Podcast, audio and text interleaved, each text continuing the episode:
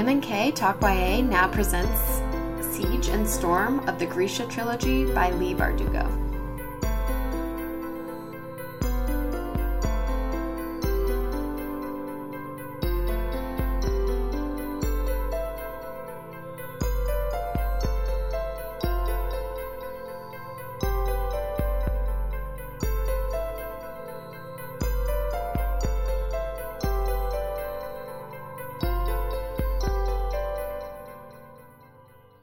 Welcome back to M&K Talk YA.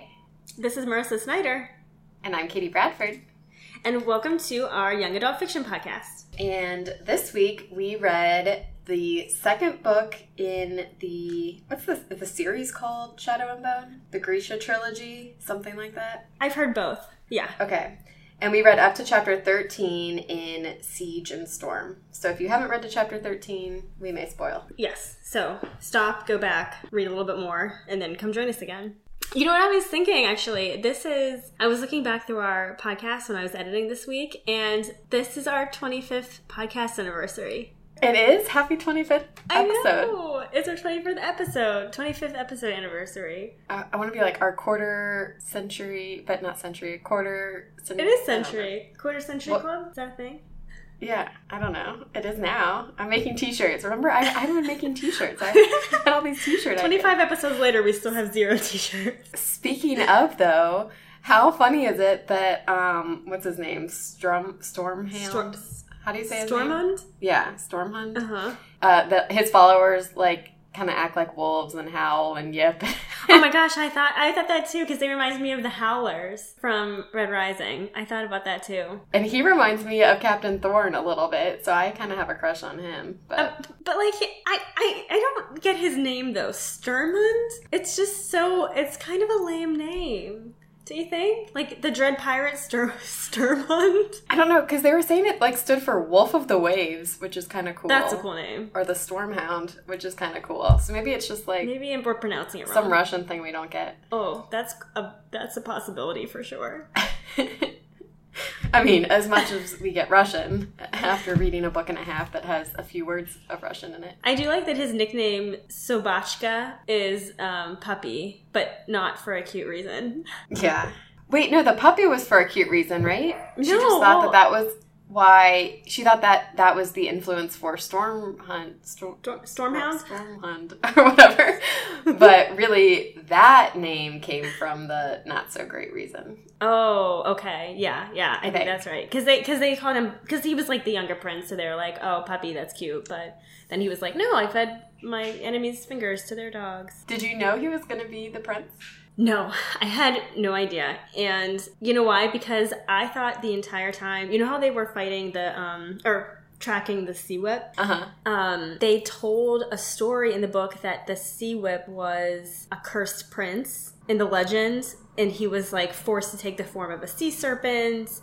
And so I thought the sea whip was going to be the prince, and he was cursed, and that's why he was missing. So I thought like when they killed it, Oh, he was going to become the prince. So I did not see the Sturman's Nikolai thing at all. Yeah, I had I like knew there was something up with him, but I did not tie him to the prince because I really thought the princes were gonna be like kind of nobodies. Well, you kind of called it too because remember you were hypothesizing. You were like, "Oh, I kind of hope that they're like fighting a battle and they don't know it's the prince, but then it is the prince." And I was like, "Oh my god, that's exactly what happened." And at first, I was like, "Did you read ahead?" and didn't tell me because it was so close to your prediction. I feel like I keep imagining things completely different than they're happening, but the words I use to describe my predictions are relatively accurate. So I don't know what that means, but Well, then like too, like we were talking about disguising yourself too, and that was just kind of funny that he had a tailor the whole time, and he was like disguising his appearance so no one could, you know, know that he was actually the prince. So yeah, a lot of it's coming together. yep. I think it's yeah, I really like him as a character though. I mean, I don't know if I trust him from the Alina and Mal situation or not, but I like him. I think he's really interesting. I, yeah, and you know what? That's funny because you also said last week you were like, I don't know the younger prince, but I feel like he's going to be my favorite character. He is kind of my favorite character too because he's so funny. Yeah. Like I said, I've got a crush on him out of all the characters right now. So I don't blame you. I, I but I also don't trust him either because I feel like he really, really is using Alina to try and present this um, idea of the sun summoner and the prince returning and they're united and he wants her to be his queen and like i get why he wants to do it and why it might be a good idea but he just is not considering her feelings like uh, at all and that kind of bothers me I know he's not being respectful about that. oh my gosh But not what I do, it reminds me of you know in Pirates of the Caribbean where Jack Sparrow's like, you can trust a, a dishonorable person to be dishonorable. It's the honest people who you can, or something, or Yeah. a dishonest person to be like. That's kind of what he reminds me of. It's like I trust him because I know, like I. Because I don't trust him, but we all know I don't trust. Like, you know what I mean? Like, I don't feel like he's lying. I just like he's very openly not trustworthy at the same yeah time. and he like completely admits to it Yeah. And I also like uh, his two Grisha sidekicks, oh Tol- Talia. Tolya and Tamar. Tamar. Mhm. I wrote down names this time so that I wouldn't just be like the one, the tall giant guy who has magic powers. the mean girl Yeah, I wrote apparat down like five times because I knew I would forget again.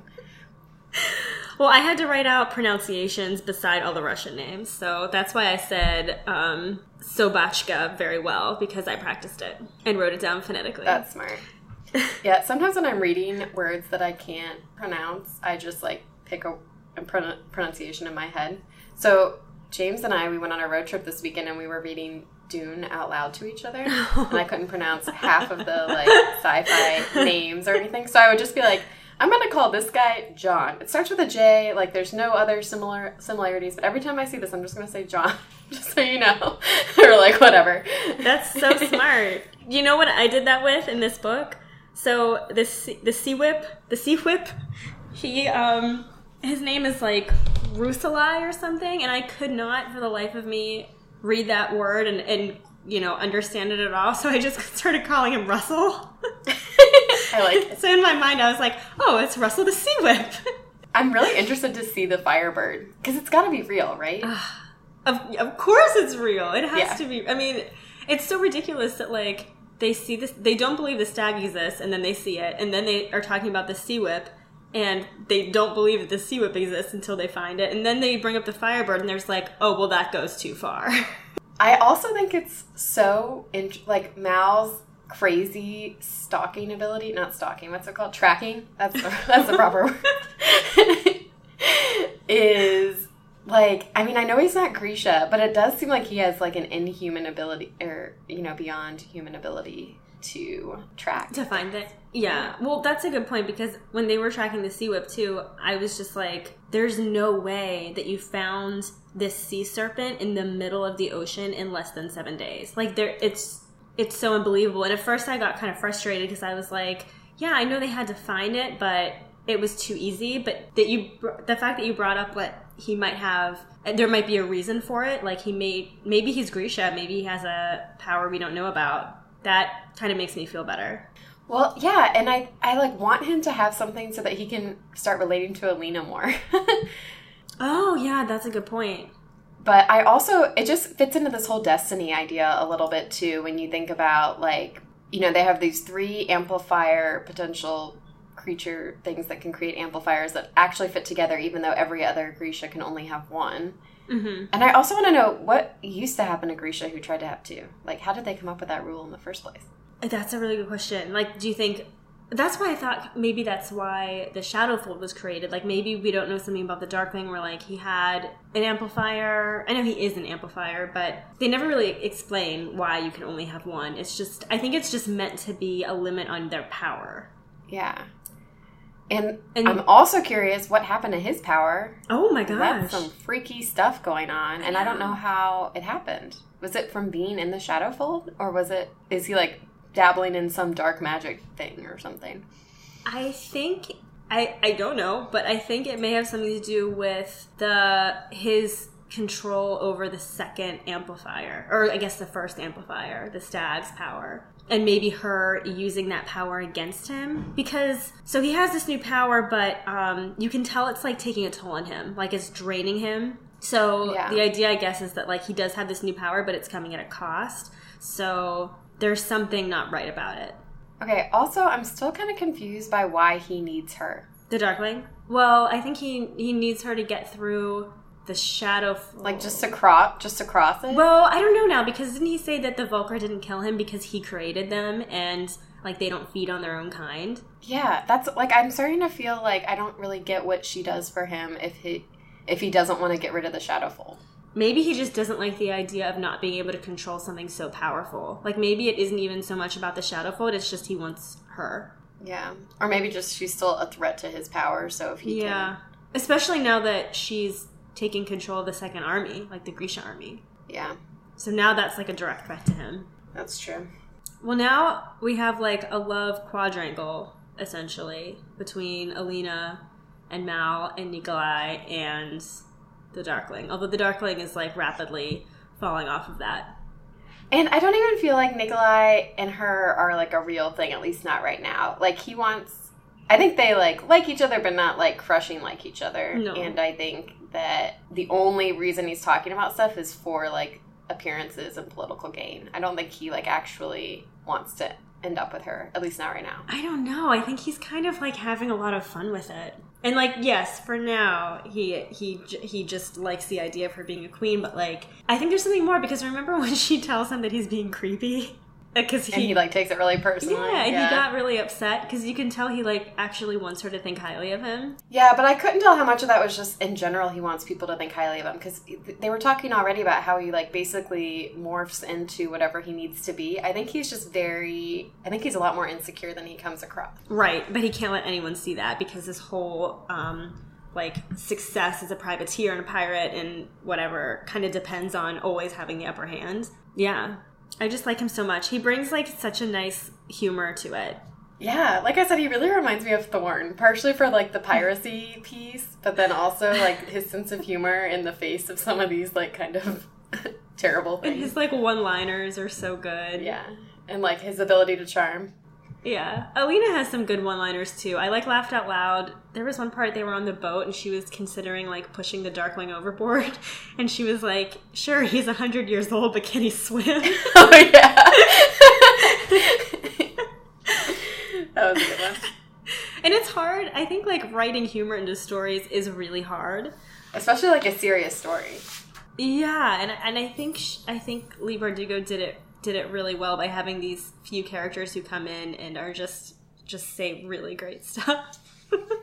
But then that's also why things like, oh yeah, I had to cut off someone's fingers and feed them to my dog, like, are so jarring because he seems like kind of a f- free, fun loving kind of guy a little bit. He also is such an engineer. I love his engineering mind.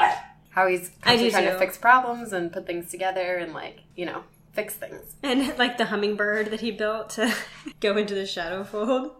And I like too that even though he is like um you know has to be very tough on the outside after he he told her about how he you know cut that guy's fingers off he then he said that he like went back home and threw up and like cried himself to sleep so like yeah, Yeah. he has this very tough exterior but you're right He's not like the Darkling who seems very comfortable with his evilness. That's a very. Yeah, that's exactly what it is. It still takes a toll on him. But I like when they when he was using that hummingbird to go um, hunt the Volcra. That was like kind of an interesting tactic because before they were always just trying to kind of keep them at bay and just get through the fold without disturbing them, and now he's like using Alina to draw them to the ship to kill them. And like, where does that end? Yeah, except she was having some weird side effect of something that luckily hasn't resurfaced, but what was that? Well, it reminded me of Adelina when she keeps seeing these visions because now like the Darkling's coming to visit her. And I kind of wish she would tell Mal. I know. My gosh, just you need to you need to confide in people, especially the people who are closest to you. I don't know why she's not telling him that. Have we learned nothing from all these other series about the danger of not trusting your friends? We have all this insight and they have none. It's not really fair. I what I am kind of curious to see how if and when Nikolai actually is able to take power, like whether his brother lets him and when the king actually dies or passes on succession given his being the second brother and possibly being a bastard. Yeah. I don't know because it seems like his brother his brother just seems like a jerk, really. Like he keeps I don't know. I just don't know if he wants the throne. It seems like he wants the throne just because he is entitled to it, not because he actually wants to do good with it. Whereas, like, I think Nikolai actually wants to help save the country. Yeah, but I also think it might be not as easy as he thinks to take it from him. Like maybe if he if he could lay it out and the guy was really logical and he'd be like, You have to do all this work and there's all these problems and people depend on you, he'd be like, No thanks. But in reality, I think he's gonna be like, No, I'm supposed to be king and I want like everything that the title brings me without thinking about the other stuff. So I'm just kind of curious, or if he has loyal followers, or if it just I don't know. I'm just kind of curious to see how that plays out. Me too. And part of me is wondering, like, exactly how much will he want to do the work behind it? Because we know that, like, Nikolai actually served in the infantry. Like, he has had all of these experiences, whereas his brother has kind of lived a bit of a cushy life. And yeah, I get part of that is like he's the heir, so you need to be protect him, so you can't go sending him like face first into battle. But at the same time, I just don't know if he has what it takes.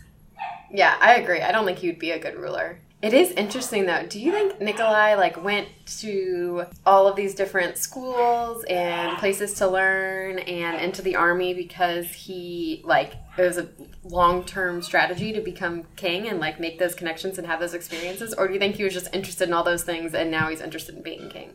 Um I think he was always interested in being king, honestly. I think that he probably did it to get away from his brother. Like when you see them together, how cold they are and how kind of like domineering his brother is, I feel like part of him probably just wanted to get away and like make his own name and do his own thing because he would always be overshadowed as the younger brother. Yeah, I, I could see that. And that's even more of this like he, I think he, even though he's not Grisha, can relate to some of um, Alina's feelings of being an outcast and having all this responsibility and some of the other stuff that she's experiencing. Right, right. So, I mean, I think they definitely can understand each other in that regard. Whereas, like, I don't know, when you see, I, I still always think about her and the Darkling, how much they have in common, too. Like, so much, yeah. So much. And more and more as she becomes kind of like him. I know, and especially when he was saying like, no one will understand your power who's not Grisha, and even if they do come to understand your power, they're really just going to fear it. And you can already see her like drifting away a little bit from Mal when she got that second amplifier, and I'm just worried that it's just going to get worse. Yep, and I wonder how long he's going to stick with her. Like this is already starting to have a toll on their relationship a little bit, but they're mostly good. But I'm kind of curious to see when it he gives her like some kind of ultimatum and what she decides to do. Especially if the Darkling keeps like visiting her in these weird visions. Yeah, I'm curious what sparks them and if it's him like sending something to her or if it's her imagining it or mm-hmm. you know like how yeah, I, I want to hear more about that. Even though I don't want it to keep happening, but I know. Yeah. So speaking of Mal though and all the things he sacrificed, yes. Um, you know how he deserted the army and still went back and was could possibly be put to death. Right, yeah. Oh, I was nervous for him. Yeah, I was really nervous and I actually looked up different ways that people like the different things between desertion versus going AWOL versus oh. like other things that can happen. That was one of the things I did for research this time. It's pretty severe, right? Like the penalty for desertion. Yeah, well, it depends a lot on like what's going on. Where did my notes go? Okay, so there's kind of like three main categories. So there's absence without leave, which is called AWOL. Mm-hmm. And that's essentially you fail to go where you were told to go, or you leave that place before you're supposed to, or you're just not where you're supposed to be for whatever reason. So if you okay. were ordered to like guard a weapons cache, you'd be charged with that if you left two hours before your shift was over or something like that. Okay. Um, and if you've been okay for uh, kind of depends on how long you're, you've gone AWOL and what you can what will happen to you. So like if you're gone less than three days, the maximum penalty of con- is confinement for one month and forfeiture of two thirds pay for one month. Oh. And then after 30 days or more, you face dishonorable discharge, forfeiture of all pain allowances, and a one year confinement. But then desertion is similar to AWOL, but you leave your assigned post like with no intention of returning. And okay. if you've been AWOL for 30 days, you automatically are considered to have deserted your post. But it's also if you like resign but they don't accept your resignation, then you're considered a deserter. Okay. Um, and then kind of the third like related offense is called missing movement oh. and that's n- neglectfully or intentionally missing one shipped aircraft or unit. Um, so if you like fail to board your aircraft carrier before it leaves port, um, you could face some kind of discharge or forfeiture of pay or confinement. But wait, I was trying to see. I had something. So the so these like it can vary a lot. So if you're 15 minutes late for formation, technically you could be in trouble. What? But but you're not gonna likely yeah, be gonna happen. Yeah, you you might like get reprimanded, but like so there's different like levels of severity.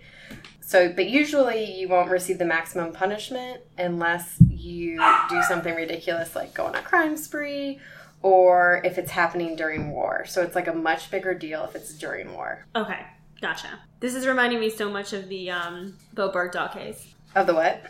The Bowe Bergdahl case. Oh, yeah. Um, okay, anyway, continue. Yeah, so desertion, if it's during times of war, then punishment is death or life in prison. Whoa. Depending on a court like how a court martial court goes. But if it's not during war, then the like if you desert with the intent to avoid hazardous duty or to shirk important services, then it would be dishonorable discharge, forfeiture of all pay, and allowances, reduction to the lowest enlisted grade, and confinement for five years. But if it's during a time of official war, then like the the penalty is punishment or life imprisonment jumps. Jesus. Yep. So I thought that was kind of interesting. Yeah, that is. So I, because I was like, yeah, I mean, he left, but it was for a good reason. Like, what are they really gonna do? But then I was like, what would they re- like in real life? What would they do? And it is kind of interesting to think about military rule and how so much of it is following orders, and you're really not supposed to, you know, question it or do what you think is right, even if you're right, because that like undermines the whole military structure. Yes, yes, and like the hierarchy of command. Yeah. Well, and, and you see him like even when he's dishonorably um, discharged. At first, I read that and I was like, "Oh, okay, that's not so bad." But I guess that actually is really serious. And again, you think about that's like his identity. Like that's where he. Yeah. Although she did say, what, what did she say about him? He like grows wherever he's planted or something. She used some analogy, Mhm. like he just thrives in every situation, and that is kind of true. I'm sort of like, I feel bad for you, Mal, but you're gonna be fine. It would be one thing if that was like the one place where he thrived. That's true, but it is all he's really ever known, and like he is such a skilled tracker. Like I think that's something he genuinely enjoys doing, and he did that as his role in the army. So without that, I don't know. I mean, I just don't know what else Yeah, but gonna do. but if he's head of the personal guard of the second highest that's army true. commander in the country, like, is that really a demotion? I don't know. I I, don't mean, know. maybe, like I don't know. Maybe I just it would be get bad if he was like the head of the personal guard and she was like married to Nikolai. That would be terrible. yeah, but that's not going to happen. Or at least, like, if if she marries Nikolai, he's not going to stay the head of her personal guard. No, no, no. So I'm not saying that the one can't happen. I'm just saying he's not going to stick around and watch that and whatnot. I don't think. Well, I'm still banking on the fact that they're gonna stay together no matter what. That's my prediction. I still think they are too, but I think it's going to get even harder than it already is. And I'm very curious for the apparat to come back into the picture because I want to know what he is up to right now. I feel like he has a bigger plan than the Darkling did, even. Oh, for sure, because he's the one who gave her that book of saints, right? Where she sees Saint Yeah. Ilya Morozova, and that's where she sees that there are three amplifiers. And so I'm like, okay, he knew that there was a picture of the saint there shown with the three amplifiers, and he knew that she was going to see it. But what is his game plan? Like, what is his end game? I've and and he's like Yeah. spreading rumors that she was resurrected from the Shadowfold and is now a saint. And he started this cult of the Sun Summoner. And he was saying all that stuff to her before too about faith and being a saint and what it means and people having hope and all this stuff. So like I can't tell if he's good or bad or like I don't I just I don't get him yet and I'm so curious to see when he comes back and what else. Because he has so much influence too. Like he's already having. I mean, under his rumors, peasants are now selling her bones as relics. Like it's gone that far. Oh, I I did some research about that oh, too. good. I was hoping you would. I didn't. I didn't. But I'm all right. I, I'm So- curious to know. First of all, well, so at first I started with like how does someone become a saint because there's just a lot of talk about being a saint and stuff, and so I was looking specifically at Catholicism and that whole um, process is known as canonization. Yeah. And usually you have to wait five years at least after your death before they'll start the process. But sometimes the Pope will let it happen sooner. So for like Mother Teresa, they started that process two years after her death. Okay. But there's like a bunch of different steps and like layers that happen. So the first thing is a local bishop like starts to investigate your life and um, anything you've written and kind of uncovering different information and whatnot. And they'll send this to the Vatican. Okay. And then a panel at the Vatican of theologians and cardinals, known as the Congregation for Cause of Saints, will evaluate everything about the candidate's life. And if the panel says it's okay, or like they approve you, the Pope proclaims that the candidate is venerable, which means the person is a role model of Catholic virtues. Okay. So that's kind of like the first step, you're venerated. And then the next step is beatification, which means which allows a person to be honored by a particular group or region. So, in order to do that, you have to have had posthumous miracles. Right, like three of them, right? Or maybe maybe that's wrong. I think to be beatified, you just need one. Okay. Or if you're a martyr. So if you died for religious causes, you don't need to have evidence of a miracle to be beatified. That makes sense. or whatever it's called. And so when for Mother Teresa, she was Blessed Mother Teresa of Calcutta when she was in 2003 when that step happened. And then in, in order to be a saint, you have to have proof of a second miracle Oh. and then you can be canonized. But I think like and, but those are like miracles after you died. So in Mother Teresa's case, let's see what they were. One of her miracles was a French woman in the United States who broke several ribs in a car accident. Hmm. She was wearing a Mother Teresa medallion and her wounds were healed. And another, I'm not even sure, this isn't like about Mother Teresa, so this, mi- I'm not entirely sure that this is what we would count as her two miracles, but this is what this article is saying. And another one was there were dreams, a Palestinian girl was having dreams that Mother Teresa visited her and told her her cancer was cured, and it was true. Huh.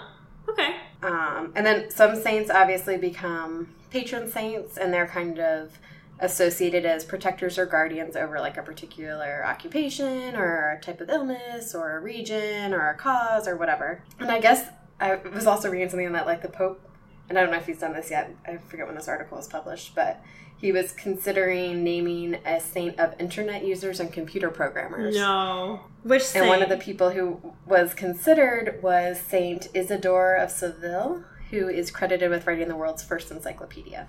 Oh But there's a bunch of different patron saints that you can read about. And and there are miracles for each one. So if you're an official, like full approved by the Pope, reached this level of saint, then yes, you would have had verified miracles and a ton of other research into your life, and it takes like years and mm-hmm. years. But like I said, there's also kind of these different levels, and there's also this idea of like saint with a lowercase s and saint with an uppercase s, which I don't know a ton about the difference, except that one holier. yeah, I mean, like if to be an uppercase S saint, you have to go through this whole process. But I think there's also this idea that like holy people of the faith who've gone before us are like lowercase s saints or something. But so I have a relic. A relic of a saint. Yep, of Saint Teresa of Calcutta. So Mother Teresa. Um, so she was officially became a saint in September of last year, 2016 okay. and they were doing this thing uh, at a church near me where they had like an exhibit of hers for like a week or something. And it had so relics essentially are physical remains of saints or personal effects um, that are preserved for purposes of veneration or honoring the saint as a holy person and it's supposed to be a tangible memorial and there's different levels of relics so a first class relic is a part of the saint's body Like blood or bones or something like that. Yeah, and usually it's like put into a special like thing, and it's it's not held by individuals; it's held by a church or something like Right, that. right. Right. There are lots of those in Italy. Um, so the first, yeah, the first class relic that I saw of her was like a vial of her blood, and then a second class relic is a piece of clothing or something else that was special and used by the saint directly. And then a third class relic, which is what I have, is an object that has touched the first class relic. So I Oh. have like a prayer card that she uh, touched. and it has Saint Teresa, and I touched it like it got touched to the blood vial.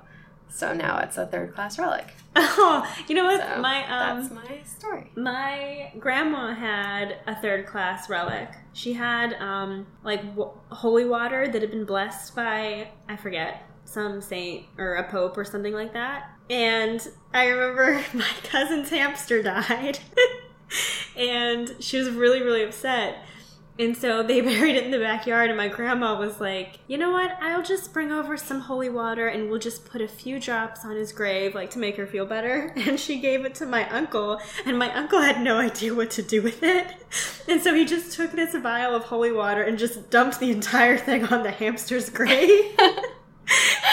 Oh my goodness. She was so angry because she was like, I said a few drops of the holy water. he just like poured the whole vial on there. Oh man, that's hilarious. Though. yeah, she's not pleased. that's a very holy Hamster. site for a hamster now. he definitely went to heaven for sure. yeah, That's really cool though. yeah. So, but it is weird to think about being called a saint while you're still alive.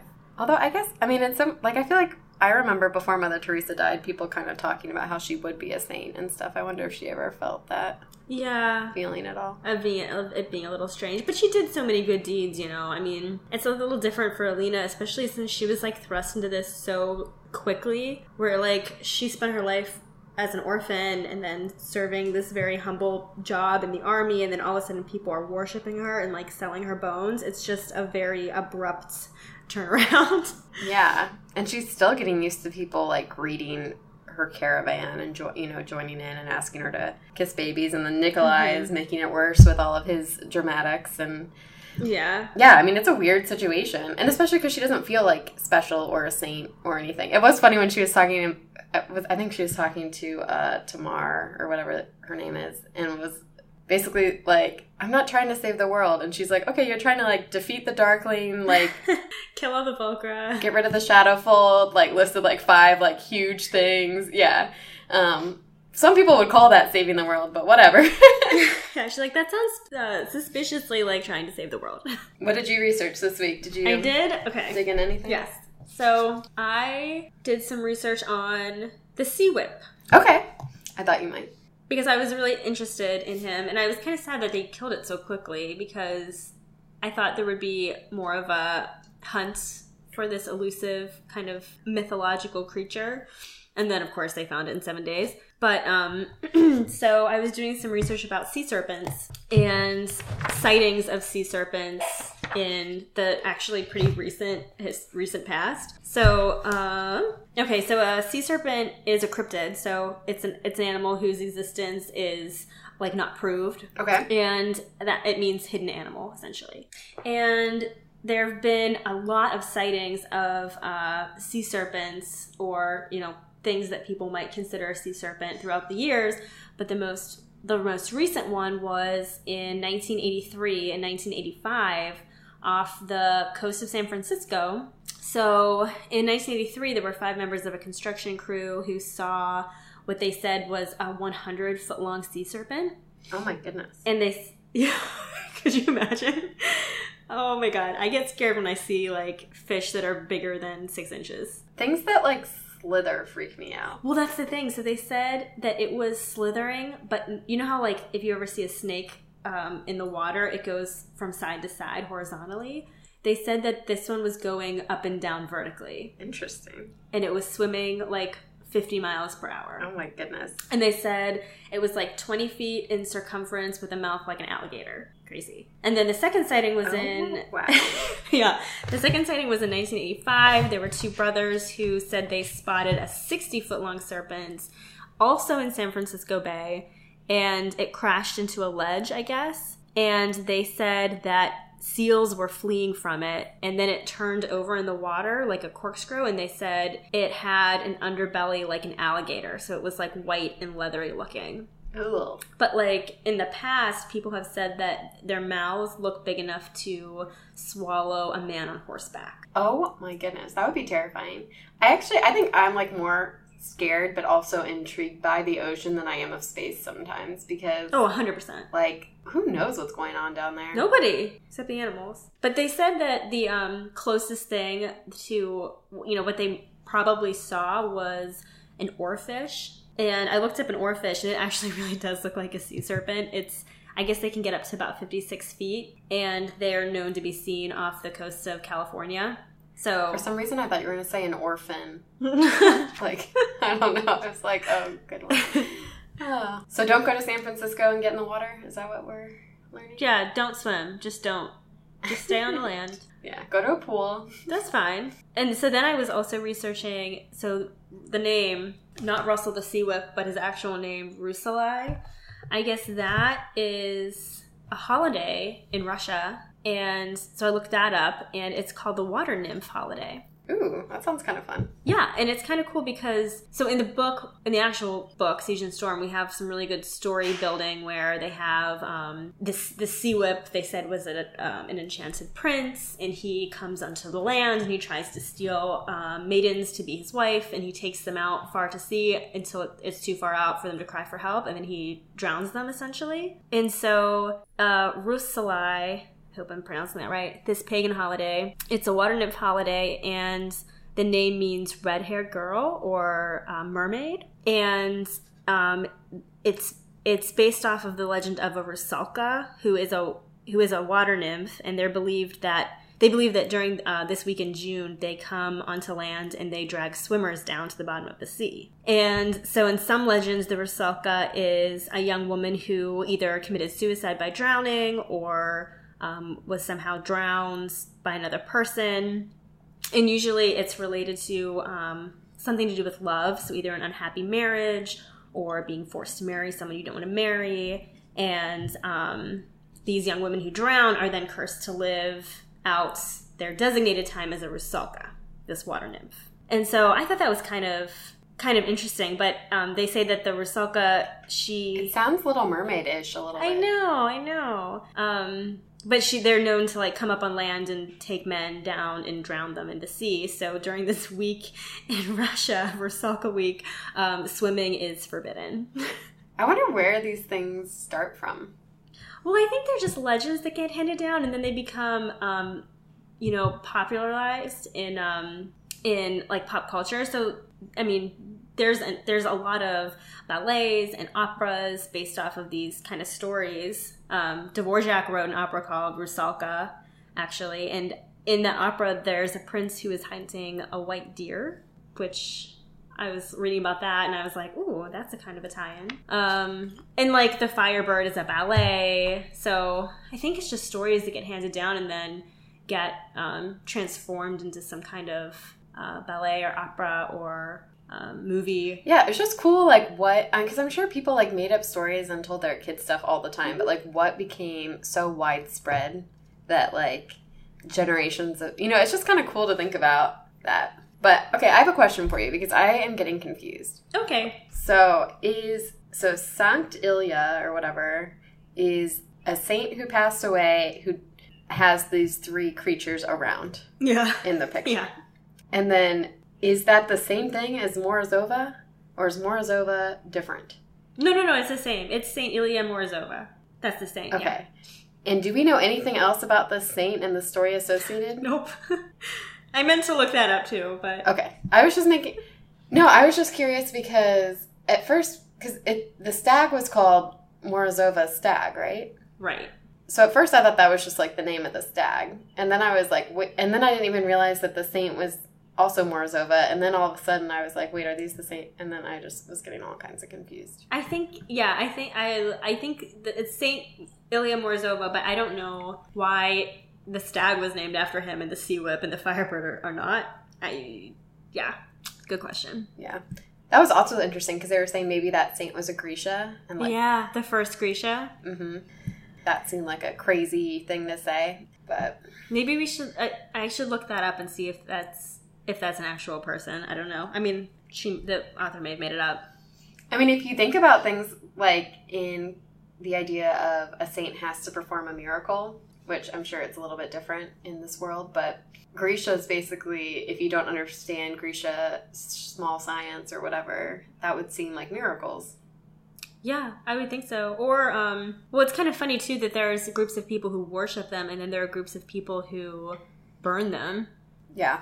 Right? Because like we have all these rogue Grisha who work for Sturmhond's slash Nikolai, and they were um, like hidden by their parents so that they would be protected and no one would know they're Grisha, since so many people, you know, do experiments on them or sell them as slaves. or they didn't want them to have to work for the Darkling. Yeah, especially in different countries, it still sounds like. I wonder if we'll get more of that. If we will go to because we were briefly in a different country. I forget which one in the beginning, and I'm kind of interested to see people who instead of worshiping Grisha are um, afraid of them. Yeah, although it does seem like after the Darkling turned, there is a lot of uh, unrest or distrust between people in Grisha and Ravka. The place they went was called Novyi Zem. I'm, I probably didn't pronounce that right. Novyi Zem. Did you look it up on your map? Yep, I just looked at my map. I'll send a picture of it later. There's a lot of other places. So Shu Han is the one south of Ravka, which is where the twins are from. Right. And that's one of the places where they do experiments, right? Yes. Yes, they capture them. And then Fjorda, Fjorda is north of Ravka. And that's where they found the stag, and that's where they, I think, are just scared of them and kill them. Okay. And then Novyi Zem is across the True Sea, and apparently they're just kind of a non issue, but not really loved and honored like they were in Ravka before all this stuff went down. Okay, so maybe we'll get to travel around to a little bit more lands. Yeah, and I hope I hope we travel in some cool contraptions with Nikolai. Yeah, I can't wait to see what he builds next. I'm just really I hope the Darkling doesn't disappear. Like I hope he keeps coming back because I, as much as I dislike him, I still kind of I'm still really fascinated by him. I gotta say. He has to come back. And I think the more her powers get weird or things happen, the even more they're going to have in common. I know, and it's so sad how like she sees him that for that moment on the ship, um, and she sees like his loneliness reflected back at her because he he really is all by himself in this power that he has aside from her, and she's the only one who could possibly understand him, and she wants nothing to do with him. Yeah, I kind of I kind of hope he gets redeemed by the end of the series. Like, Me too. I don't want him to end up with her or anything, but I hope like he does something or whatever and is kind of won over and uses his power for good or at least like I don't know, just somehow he's not he doesn't just like stay bad and get killed. Well, that was his mom's wish for her too, for him too, right? That he wouldn't be past redemption. Yeah. He reminded me. Yeah. Do you remember when we went to that YA panel in Chicago a while back? Yeah. It was like um, an author panel. Yep. I kind of forgot about that until you mentioned it, but yes, I do remember. Well, I was thinking about it because um, so in the book they're on a whaler, right, in the beginning, Mm-hmm. and do you know what I'm gonna say? I was talking. I was thinking about that book that we learned about at that panel called "A 52 Hertz Whale," and he was reminding me of the Darkling because it's um, a whale that makes a frequency that no other whales can hear, and so he's called the loneliest animal in the ocean. that was really sad, and that definitely did stick with me. It was so sad, and I was thinking about it, and I was like, "Oh my god, the Darkling is a 52 hertz whale because he can do something that no one else can do, and like, and it's so isolating, and he's so lonely because of it." Yeah, I kind of hope there there aren't actually very many girls in this book. Like the dark Darkling's not going to find love if it's not with Alina, and Nikolai isn't going to find love if it's not with Alina at this rate. So I know. Yeah, we, we need some more. Well, Genya, Genya, there, and there's Zoya. We haven't seen Zoya, and there's Marie, and we just haven't seen a lot of them. I guess that's true. And Tamara's pretty awesome too, so I have high hopes. For She her. is. I actually like really like her, and I want Alina to start trusting her more and become her friend. I think something. I think Goya is gonna get redeemed Genya. more too at some. Oh yeah, Genya. I don't know. Why do I keep wanting to call her Goya? I don't know. I don't know. I don't know. I even have it written down literally in front of me and I underlined twice. I think because we have a Zoya and a Genya, and I think you're just blending the names. I just like to up mix them together. Anyways, I think she will be because it seemed like she was coming around a little bit already. I hope that she becomes a good guy again.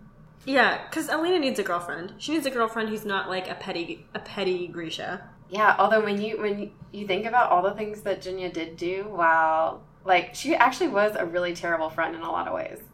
I don't think she was ever her friend. I mean, she, I think part of her didn't enjoy her company, but she was working behind her back the entire time, like keeping her let- letters hidden and. I know. Once I found out that she was involved in that, because I thought she wasn't, since she was the one who told her that, you know, she gave her some information about Mal. So I didn't think she knew that the letters weren't going through until then. But yeah, it's so manipulative It's so two faced. Yeah. and It's sad because I feel like all the other Grisha treated her so poorly, and Alina really did like actually treat her with respect and like her and all this stuff. She treated her as an equal for sure. Yeah. So it's it's just too bad. Well, I'm just so curious too because I want to know like what is more important to her than having a friend like Alina? What is she so afraid of that she's going to turn her back on the one true friend she has? Yeah. Is it just allegiance, like blind allegiance to the Darkling? I just feel like there's some kind of fear there that we don't really understand. Because even, I mean, I don't understand why she's still throwing her lot in with the Darkling. Yeah, I agree. Although I guess we did learn that she poisoned the king. Like I think that is, or she didn't poison him, but she definitely did something. And so now maybe she. Yeah, I'm also curious what she did to him because the um, not Heartrender. What's what are the other ones called? The healer ones. Ooh. Oh, uh, I think they're called healers. Oh, the healer. the healer. What are the healer people called? Okay, because she did something to him that the healers can't fix, and the thing that bit Alina can't be fixed by a healer either. Oh, so I'm curious right. if it's related somehow. If she's also like involved in this kind of bad magic or whatever. And I mean, she's a tailor, so is that something that all tailors can do, or is it just using Grisha magic for for bad? Yeah, I have no idea. Me either. Ooh, and who was the tailor who was who was tailoring Nikolai? I think it was Tolya, but he was a Heartrender, so I was kind of confused by that. Ugh, I don't understand the Grisha power. I know. I need like a. I need to read a manual. we need to read that book on the small science, the Grisha theory book. Yeah, and I'd also like to read this children's saint book, so I have an idea of who this Ilya Morozova guy is. All right, well, I guess we could just read the rest of this book for now. Okay, priorities. Yeah. Okay. So, any predictions for what's going to happen? I mean, the Darkling has to come back, right? With a vengeance. I think the king has to die. With his, what are those called? The nothing, nothings. The nichevo'ya, that's what they're called. I just saw that in my notes. He's gonna come back with those. Um, gosh, I really don't know what Nikolai's gonna do. I, I'm nervous that he's gonna keep, like, harping on this be my queen thing, and he's gonna end up really driving her away and, like, pissing her off. Well, I think that he is going to actually start liking her, like for real, for real. Because right now, I don't think he really does. Right. I, I think he will too. But she's going to think he's still, in, I think she's going to still interpret it like it's just a political play, and then she's going to like offend him, and then I don't know. I don't know what happens after that. I'm nervous too for um And when are they going to go find this Firebird, and how are they going to find it? well Mal will probably find it because he finds everything in like less than seven days somehow. Yeah, he just has to be like, "Oh, you're threatening Alina Oh, that's a good surprise. point. There it is." Because I thought maybe that's why he found the sea whip so fast because he was, you know, the Darkling was threatening to torture her. But now I don't I don't know if that was the reason why he found it so fast, but Yeah, but it does feel like a destiny thing. Like he has to find it, she has to wear it, and they have to be together. Like it feels all connected somehow with like a, like he's the only one who can find them. She's the only one who can use the power. But Like, what's going to happen when she gets the third one? Because I'm so nervous that it's going to be too much. Like something bad's going to happen. I'm hoping the apparat comes back into the picture then and is like, oh, now that you have all three, like, da da da da. I'm nervous know. she's going to die. I'm nervous she's going to get all this power and it's going to be too much and she's going to die and then she will be a saint, like an actual dead saint. like an actual dead one. No, I mean, I am not saying I don't think she'll die by the end of the series, but I don't think she's going to die in this book. I think she's around for the third book. no, yeah, me too. I meant at the end. Oh, I was trying to predict just this book. oh, for this book, sorry. I think by the end of the book, she has all three amplifiers. I think Oh, for sure. the apparat is back in the picture. I think her and Nikolai have some tension because he tried to take things too far and she misinterpreted it. I think the Darkling has come back, but I don't know where I think he stands right then. I think he'll be back with Genya and he'll be protecting her from retaliation for what she did for the king, to the king. The Darkling will? Yeah. Does he care what happens to her? I mean, he doesn't like not care, but We should. He should. I mean, she did. She almost killed the king on his orders. I'm guessing. Like, you should be. I don't know. He should be loyal to her after but I that. just feel like if he comes back, it's not even going to be about Genya. It's going to be like he'll have his army and they'll have their army. Like I feel like they can't have like a casual. and they'll just be fighting. I don't know. Do you think we can trust the Grisha who showed up at the like Duke's store or whatever, whoever's store it was, the one who saved her life? Oh, um, I can't remember his name name? now. I didn't write. it begins with an. F. Fedyor. Yep. Can we trust him? Mm, un- undecided. I don't know. I think we can trust that he doesn't follow the Darkling, but I don't know that we can trust that he care that he like believes in what she represents. Does that make sense? Yeah, and we just saw him like the last chapter, so Yeah. maybe time will tell. I hope we see. She does need more allies, though. That's so true, and I hope That's that, true. Yeah. And it'll be interesting to see if the rest of the Grisha follow her. Because, I mean, if she's in command of the Second Army, like, I just feel like there's going to be some pushback, especially from, like, Zoya and other really powerful Grisha who were following the Darkling for all this time. And now it's like, all right, who are you? But aren't the ones who really followed the Darkling gone right now? Like, who's even hmm. like? I feel like the ones who I- are left didn't follow the Darkling, but I don't really get what they are doing if they didn't leave and they weren't deserters. Like, I don't. Yeah, I- that's a good I don't know. question. I don't know. I hope we get more world building too. I like how there's so many fairy tales and legends, and like Yeah. the tale of the too clever fox was thrown out there. She does a really good job of bringing in Russian history, but um, making it new. Yeah. Yeah. And it's cool to see different like parts of the world too with all their travels. Even like seeing, you know, right at, right at the edge of the fold where they were selling relics of her bone, you know, her her feet or whatever. And then seeing this like court where there's these gates up. I don't and, and just and hearing the different experiences of the Grisha when they turned on them and they were like we escaped, we didn't hurt anybody, but we didn't, you Mhm. know. And I like I just feel like there's all these like different people, groups, places, motives, stuff going on, and it's fun to hear more. I'm really curious about the apparat though. That he's the one I most. I hope he shows up in the next like four chapters. That's my prediction. I yeah, I really can't stop thinking about it. I'm kind of getting obsessed with this book, I have to say. Yeah. Well, we can hang up and go finish reading and record again tomorrow. No, I'm just kidding. I- uh, no, you know what I have to do is we have to see if Taylor Swift's single came out today. it did come out today, but I don't know when. I mean, it, No, it is it's coming out because. I've been I've been looking like nonstop all day trying to see when it's going to be released, and I haven't seen anything yet. I mean, it has to be today. I know they said it is today. I just don't. I keep looking up Taylor Swift's single reputation. You know what's funny? By the time we post this, everyone will be like, know all the words and whatnot, and they'll be like, "What are they talking about? It's been out for a week." Oh my gosh. Well, I was so confused by all those snake videos that she kept posting, and then I totally get I, like, I totally missed that. So wait, she like cleared her whole Instagram and posted snake videos for a week. Yeah, and I had no idea why. And then she announced that her um, album is called Reputation, and then I remembered that Kim um, released that video, that that um, video recording of her talking to Kanye, and she released it on National Snake Day, which is so cold.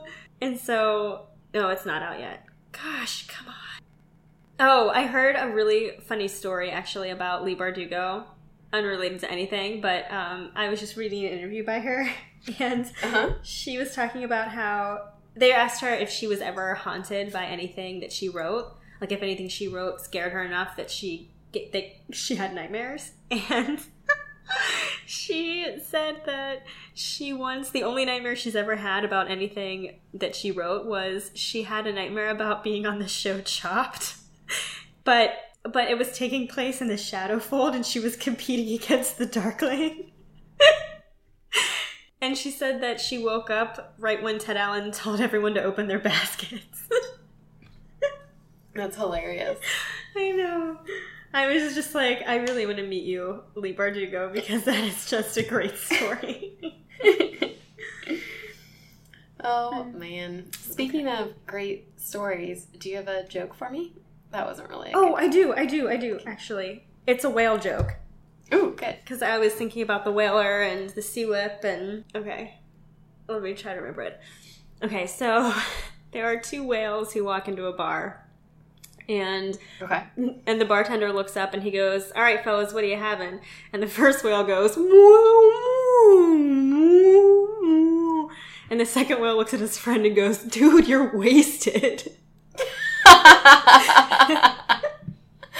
Uh, that reminds me of Finding Nemo, and that seems like fun to say. to tell It was a good whale voice, right? Yeah, that was really good. That's Been funny. practicing all day. Oh, that's hilarious. You know, I like when two things talk to each other, so. I know. I thought of you. Um, okay, so we're gonna read the rest of the book, and Yep. we will Read the rest of the book, listen to the Taylor Swift single whenever it comes out. let us know what you think. Yeah. we already love it. We haven't listened to it, but we already love it. we don't we, we know nothing about it. Also, 1989 is the year of the snake, like Chinese zodiac. Style. Are you kidding me? Nope. Oh my god, that's so good. That's really great. I also could be lying, but I think so. Oh, well, I believe everything you say. I believe everything I say. I never let the truth get in the way of my beliefs about the world. So I'm just kidding. All right. Okay. On that note, everyone have a great week and bye, bookworms. Go get a library card.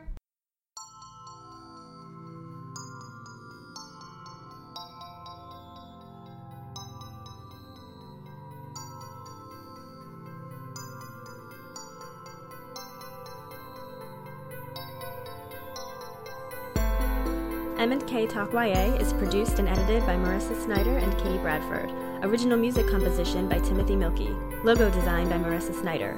For updates and extras, visit mnktalkya.com or follow us on Instagram and Facebook.